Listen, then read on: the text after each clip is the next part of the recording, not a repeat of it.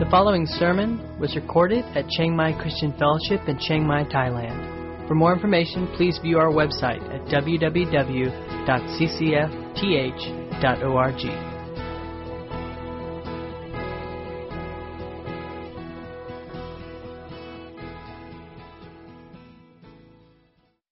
I'm grateful to be here in uh, this part of the country for the first time. Uh, especially grateful to have the time to be with my family and uh, also to be with all of you today. Uh, in another way, coming from uh, Colorado, I am very grateful that God invented air conditioning. This is marvelous in here. I don't know what it is about Mike and Kim, but um, the only time I get air conditioning is at night. but believe me, it's really good at night, isn't it? Let me pray for us, please. Father, thank you for the privilege we have of being together here today. We do count it a privilege. It is all because of your grace.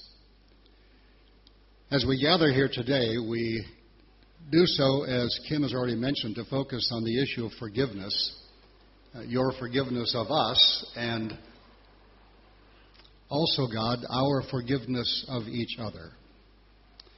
So I pray that by your Spirit you would make us mindful where indeed our relationship with you is clouded by our sin that needs confession and repentance, and that likewise you would remind us wherein our relationships with each other are likewise clouded.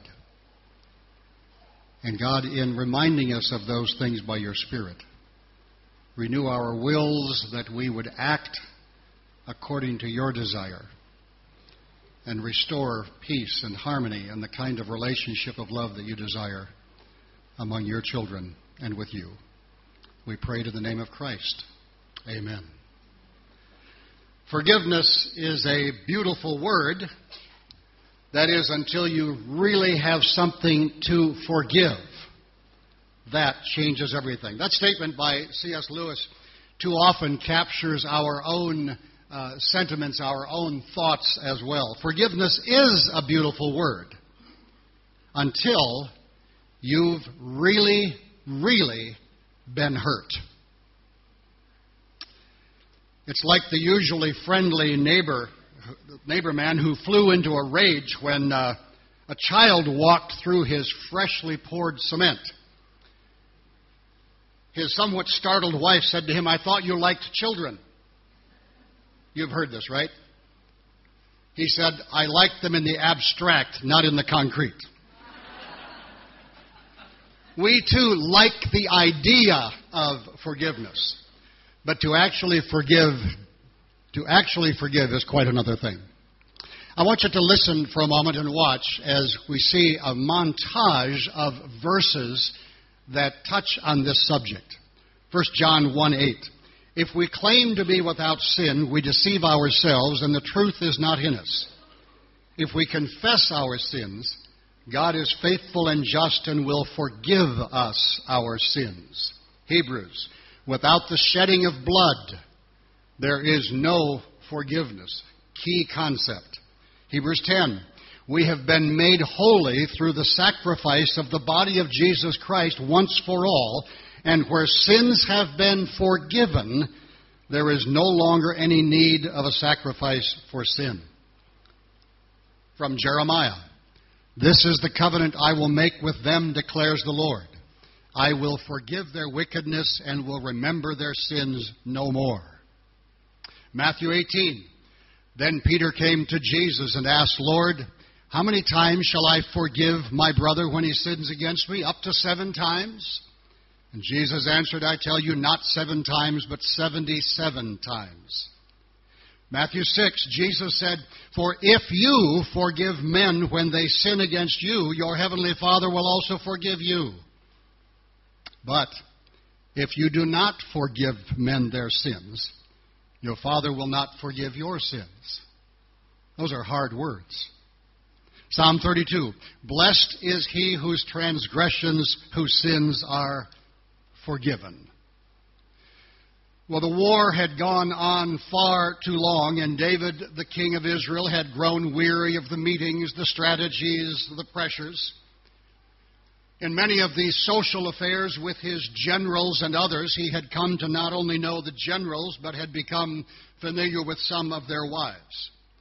One of those generals, and you, most of you know the story, lived next door apparently to David, and the wife was particularly attractive to David.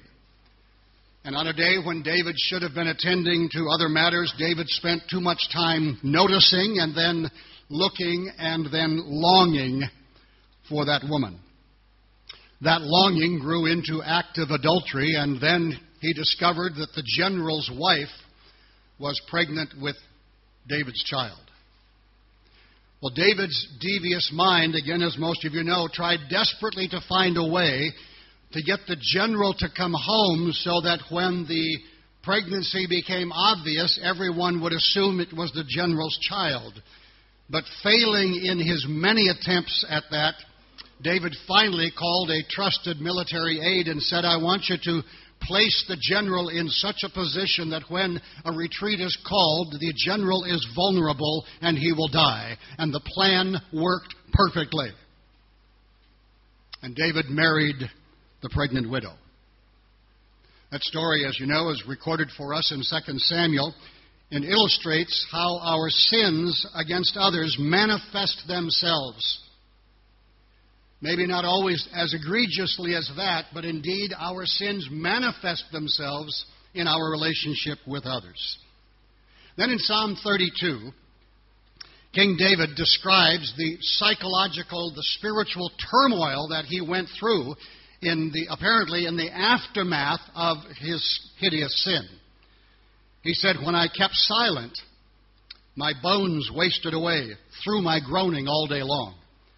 For night and day your hand was heavy upon me. My strength was sapped as in the heat of summer. The guilt of his sin was nearly overwhelming to him, but he couldn't do anything about it. He had sinned. Now David had to simply live with the consequences, or not so simply live with the consequences. Several years ago, I came across an article by the late Lewis Smedes, a seminary professor, in which he writes there are two anxieties with which people live and by which people are often plagued throughout their lives. One of them is the uncertainty of the future. People long to be able to control their futures, to be able to determine what is going to happen, at least to know what's going to take place. The other anxiety, the second, is our unchangeable past. Some people, maybe even some of us this morning, would give almost anything to redo some portion of our life, to recreate some past of our history. If only I could change this, or if only I had not done that, if only I could do it over again. But what's the truth? We are stuck with our past. So the future is uncertain and the past is unchangeable.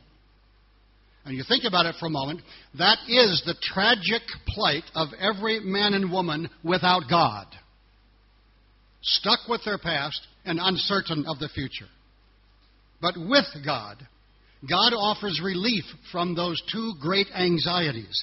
God controls our future, He's in control of it, and God is willing to recreate our past.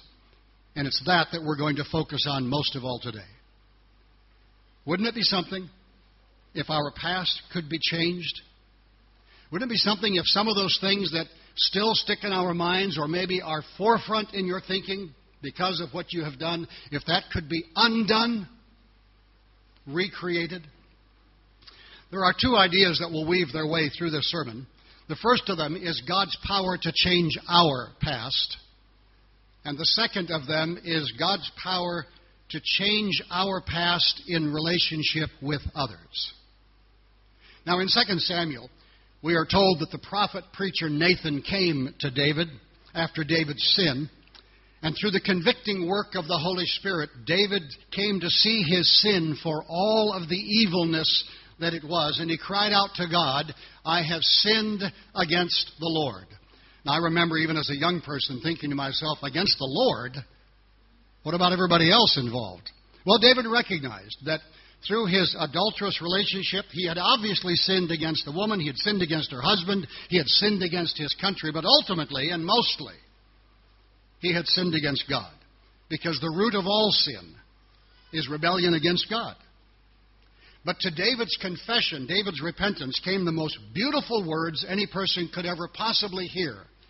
And they were these The Lord has taken away your sin. In one stroke of grace, in a sense, in a great sense, David's past was altered. What could have been held against David for all of his life and for all of eternity was simply by God forgiven. The past was changed. And David's response to the whole ordeal, read to us earlier from Psalm 32, and I wonder if you can begin to feel this or have, if you have felt it in your own experience, and that is, Blessed is he. Blessed is he whose transgressions, whose sins are forgiven. Now, now David was free from the heaviness of the guilt that had clung like a leech to his soul. Now that which before had sapped his strength was, as it were, simply removed, freed from the past. Again, in a great sense, his past was changed. Now, maybe you don't identify with the kind of heinous sin that David committed with adultery and murder and treasonous acts, even against his own country and his own leaders, for sure. Maybe you don't even respond or react very much to some of the lesser sins that you've heard from other people or heard of other people. Maybe it's tempting for you, as I think for many of us from time to time, time to say to ourselves, well, of course, those kinds of sins deserve a great forgiveness. But if we are honest and do not simply compare ourselves to others who are more sinful than we are, or who apparently are more sinful than we are, but instead compare ourselves to the holiness, the perfection of Jesus Christ Himself, we will see that we too require a great, a great forgiveness. Because our past too is filled with an unholiness that will forever haunt us, and an unholiness that will forever keep us from God if something doesn't change. If that past is not altered, we will be kept from God for eternity. But the good news is, as most of you know, God changes it. How blessed is the person whose sins are forgiven. I think it is very true that many people simply try to forget their past. They try to forget their past by busying themselves with the present but I suspect your experience has been like mine, and that is that that's simply like an anesthetic that very quickly wears off, and the past penetrates our consciousness once again.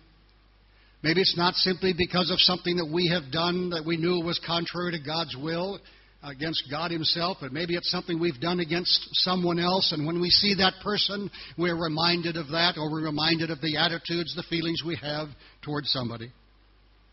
And any thought of God and any thought of the future, again, kind of fills our minds with a certain apprehension, a certain fear, a certain concern. But when a person is forgiven, that changes the past. And with that comes a genuine peace. How blessed is the person whose sins have been forgiven. Now, I want you to think with me for some of the rest of the time we have about several aspects of that kind of forgiveness. That's the gospel. That's the good news of Jesus Christ.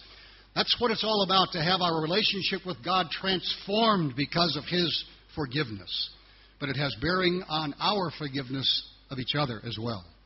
First of all, I would point this out forgiveness is never deserved. Mark it down, folks. It is never deserved. If forgiveness is going to happen, it will always and only be of grace. Even as children, we get the idea somehow in our heads that we earn forgiveness or somebody deserves to be forgiven. What many people think is if I somehow make up for it, if I compensate for what I've done to God, or if I compensate for what I've done to somebody else, then, then I can be forgiven. That's like penance. Promising that I'm going to do better or try harder. But think about it. That is neither correct nor is it even logical. If you truly could make up for it, forgiveness would no longer be necessary. But what does the Scripture say? The only payment sufficient for sin is death. Wow. The only sufficient payment for sin, which is a violation of the holiness of God, whether it's against God Himself or against another human being, the only sufficient payment for sin is death. Which means that you will either spend eternity compensating for it, or you will never, ever make up for it. You can't. Forgiveness is never deserved. Or to say it differently, if forgiveness is going to be granted, it must be by grace, it must be by undeserved favor, God doing for us what we do not deserve. Isaiah 43. I forgive you your sin for my own sake, God says. For his own sake. And just as importantly, our forgiveness of others must be of the same kind. It must be a matter of grace. It is undeserved. It is unmerited forgiveness. And I'm repeating myself, and I will several times. Don't ever think that a person deserves to be forgiven. That somehow throws the whole system completely out and nothing works anymore. Do not think that somebody deserves to be forgiven. If someone has sinned against you, just as you, if you have sinned against God, what you deserve is what? Justice. If someone sins against you, they deserve justice. Simon Wiesenthal, a, a Jewish writer, was a prisoner in one of the concentration camps during World War II.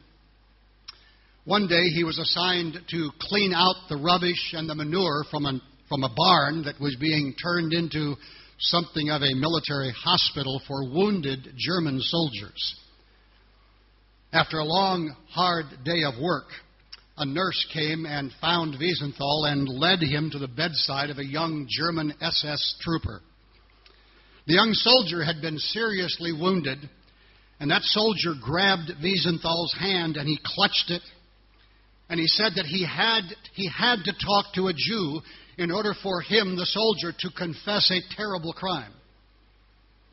He and others had gunned down a number of women and children as they had tried to escape from a house that the soldiers, the German soldiers, had set on fire. At the end of his tragic confession of what he had participated in, the soldier looked at Wiesenthal hanging onto his hand and said, I want you to forgive me. Wiesenthal jerked his hand away and walked out of the barn.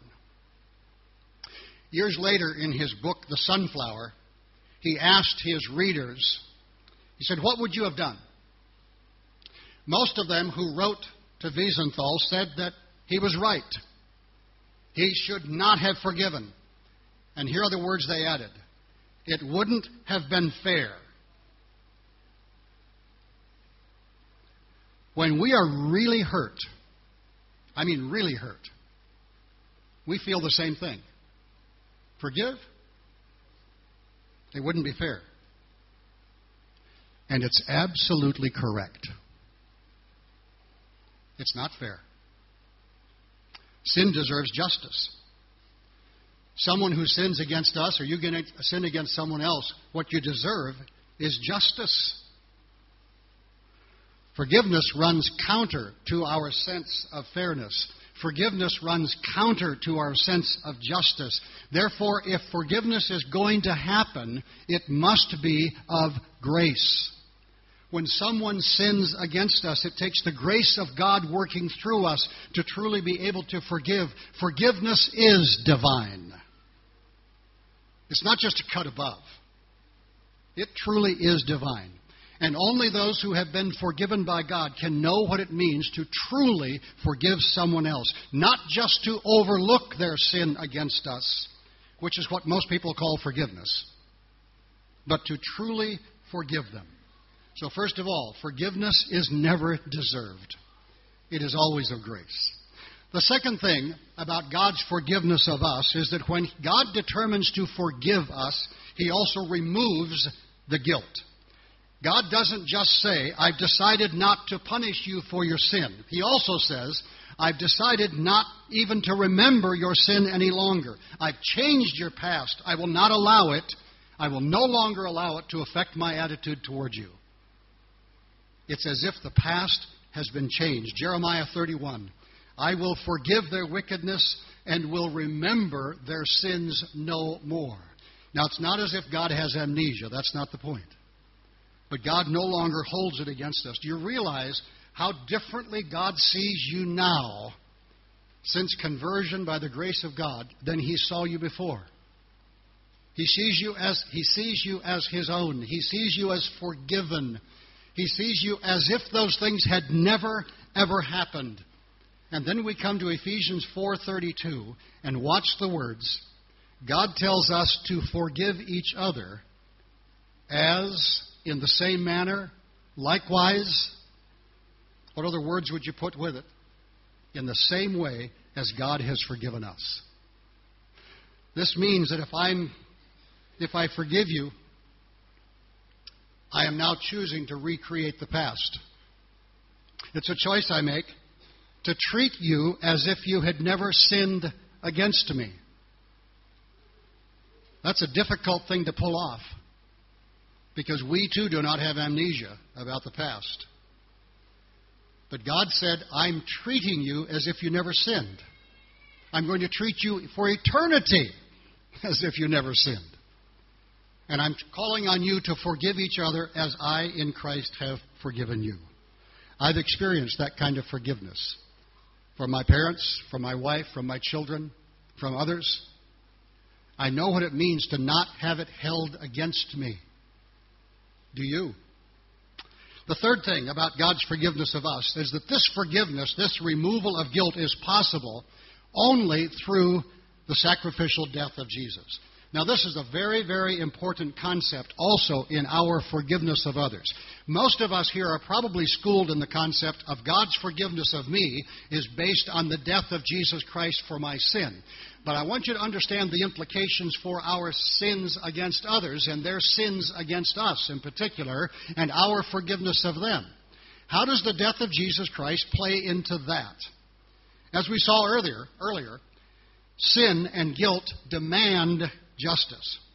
God's word says, The soul that sins shall what? Shall die. And without the shedding of blood, there is no forgiveness of sins. Sin and guilt demand justice. And here's the thing justice is what sin will get.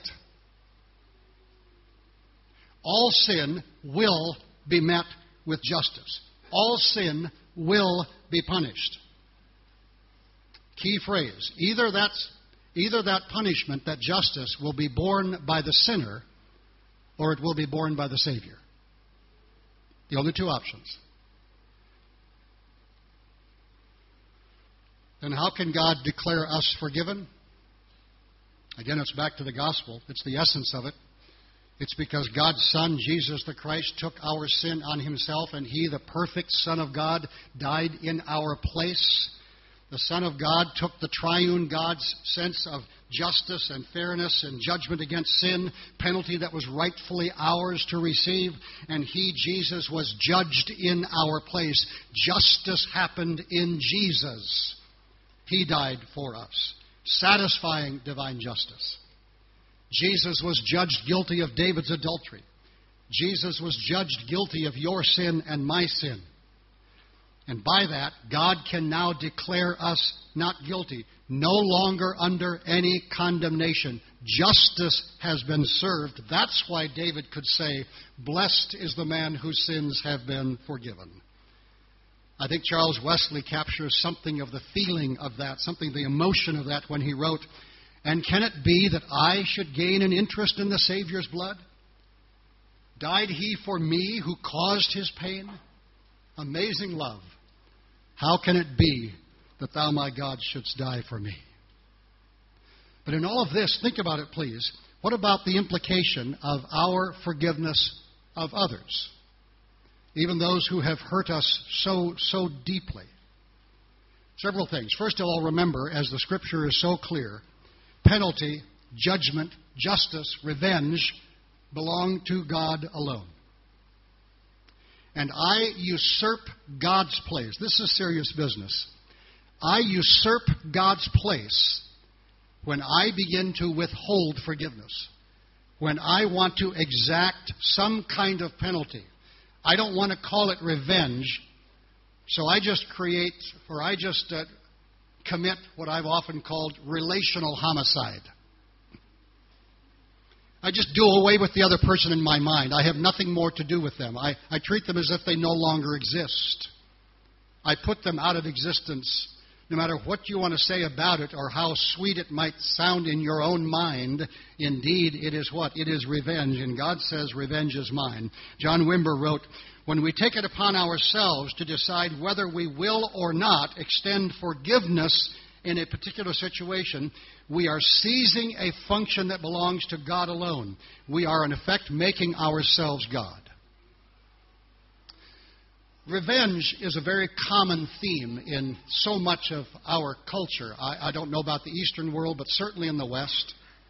So many of the movies that we watch, and even as Christians, we get caught up in it. We, we want so much for justice to be done, and we can hardly wait for somebody to take revenge on the perpetrator of it all.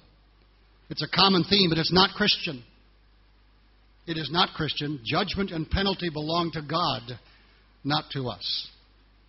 Secondly, Christ paid the penalty not only for my sin, but here's the implication I was referring to earlier. Christ paid the penalty for the sin of my brother or sister against me. If you think about that for a moment and think of what Christ accomplished on the cross, it was not only my sins he died for, but I know her well enough to be able to say it. I know that he, she, he died for Kim's sins as well. Kim's sin against me, I want to put that in a different category, right? I want to exact some justice. No, no, no, no. Her sin against me has likewise been covered by the blood of Jesus Christ. I think this is going to be on the screen. I want you to watch this carefully. Who am I to suggest that the death of Jesus, it's not up there, so listen to me instead. Who am I to suggest that the death of Jesus is insufficient to pay for my brother's or sister's sin against an unholy me, when at the same time I confess that it is sufficient to pay for my sin against a holy God? Do you hear the disequilibrium? Isn't it amazing that we love the fact that God in Christ died for my sins? But am I willing to accept that Christ died for my brothers or sisters' sins as well? Especially the sins they sinned against me. The basis of God's forgiveness of me is the substitutionary death of Jesus Christ. And the basis of my forgiveness of a brother or sister who has sinned against me is that same substitutionary death of Jesus. And as I've said, our our ability, forgiveness, our ability does, excuse me, our forgiveness of another does not come from our ability to overlook their sin. Our forgiveness of another comes on the basis of Jesus' death alone. His death for them. Forgiveness comes from the fact that justice, justice has already been satisfied. You know, there are days I don't like that. I want more, right? I want more justice. I want more something. I want them to hurt more. I, I want it to be more painful. I, you hear what I'm saying? The death of the Son of God was not enough. I want more. There's no room. There's no room for vengeance. There's no ground for demanding anything else. Forgive one another as God in Christ has forgiven you. And in God's forgiveness of us, it changes our past. God performs, as I've already said, kind of a spiritual surgery. He removes the penalty, He removes the guilt so that it's no longer a part of us. God now treats us as forgiven. He is a holy God, and, and He's willing to have fellowship with us. And now God commands us and enables us to do the same with each other on the same basis, on the same ground. In our minds, we deliberately slice away that that desire to retaliate. Yes, we recall the hurt. We too do not have amnesia. We can recall it, but we don't, so we don't pretend. But at the same time, and repeatedly, we acknowledge that Jesus has already paid the penalty for their sin against me, and I am now choosing to alter my past in relationship with them. And how do we do this? I, I don't know about God. I, maybe God can simply instantly feel forgiveness for our great sins against Him. But I think for many of us, um, even if we choose to forgive, uh, the feelings don't necessarily come immediately. We can still remember those things that have happened so vividly. And they can be instant. It's like a scab that can be torn off so quickly. So we not feel it immediately, but we choose we choose to forgive based on the death of Jesus Christ. And we choose to treat them differently in the future. No better example of this that I think I've ever heard than that of Corrie ten Boom. Some of you may know Corrie was held for many years in a concentration camp. She was a Dutch woman. It's in the book The Hiding Place. There was a movie made many years ago. Corrie's sister died in that concentration camp, and Corrie remembers, of course, as after she was finally released, she remembered all of that. She remembered her sister's death. She remembered the guards that would oogle them as they would walk naked into the showers. She preached, however, afterwards, that is, Corrie preached forgiveness all over the United States, all over Europe, for a number of years. One Sunday in Munich, Germany, she was preaching on the subject of forgiveness all over again. But after the sermon, a man walked up to her and stuck out his hand and he said, Ja, Fraulein, it's wonderful that Jesus forgives all our sins. And in that moment, Corrie ten Boom said, My hand, my hand froze by my side because I remembered the face of one of those guards, and it was this man standing before me. All those memories flashed through my mind. And all of a sudden, I could not forgive what I had so long thought I had totally forgiven. And ashamed and horrified, she prayed, Lord, forgive me. I cannot forgive.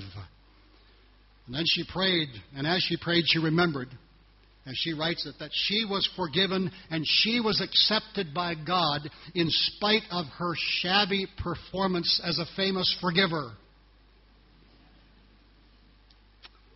And out of an overwhelming sense of the gratitude of God's grace to her, she stuck out her hand and forgave, keyword, again. Again. A forgiveness deeper than ever before. And I believe that for many of us, it's that kind of forgiveness, it's that experience that we have. We, we forgive and we forgive again and again and again and again. And by God's grace, the choice becomes not just intellectual or spiritual, it also becomes even emotional. It becomes subjective. It becomes our very attitude toward that person. Of all the people who were freed that day when Corrie took that man's hand, Corrie certainly was the most freed. Does your history need to be changed? With God? How about your history with somebody else? Maybe even somebody else in this place or this city or where you come from elsewhere, if, indeed you come from elsewhere? Is there somebody that the Spirit of God, as I prayed at the very beginning of the sermon, would bring to your mind even today, saying, I was willing, I was willing to simply suppress it, but I haven't forgiven. And I'm called on by God to forgive and be freed in a way as never before. A few months ago, I was speaking on the same topic when a woman came to me after the sermon. She asked if I recognized her. And I looked at her and I said, I, I do. She said, You know how long it's been? And I said, I, I can't tell you exactly. It's been a long time. She said, It's been 20 years. I said, Okay. I said, That sounds right to me as well. She said, Do you remember, do you remember the last time we met? I said, Now I do. For the last time we had met, she and her fiance were in premarital counseling, and I was doing the counseling.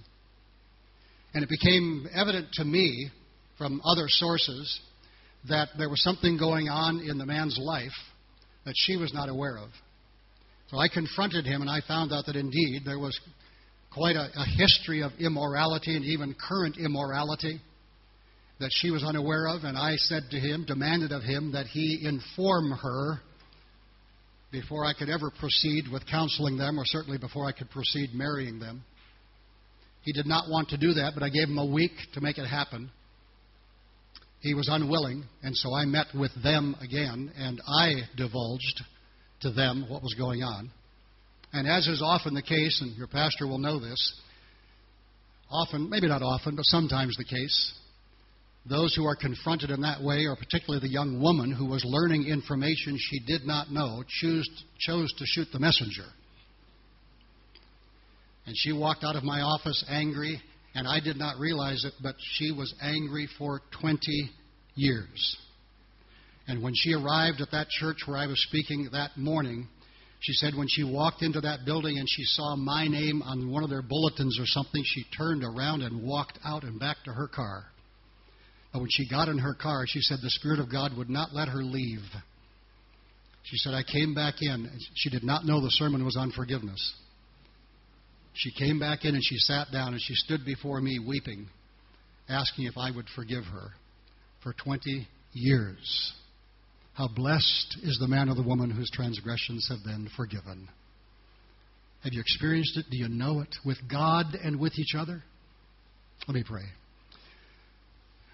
Father, you can release us by your grace. You've done all the work. You've made it all possible. The, the very foundation, the very ground of forgiveness, yours of us and ours of another, and theirs of us. It's all been accomplished on the cross. God, as I prayed earlier, please renew our wills, renew our desire that we would deal with these issues that have been long outstanding. And for some who are not in relationship with you, God, that they would come to the forgiveness that you offer based in Jesus and receive that blessed forgiveness that you offer.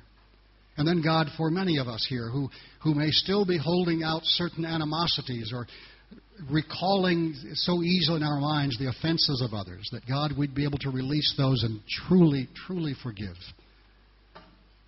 as you have forgiven us in Jesus Christ. And I pray it in your precious name, Lord Jesus. Amen.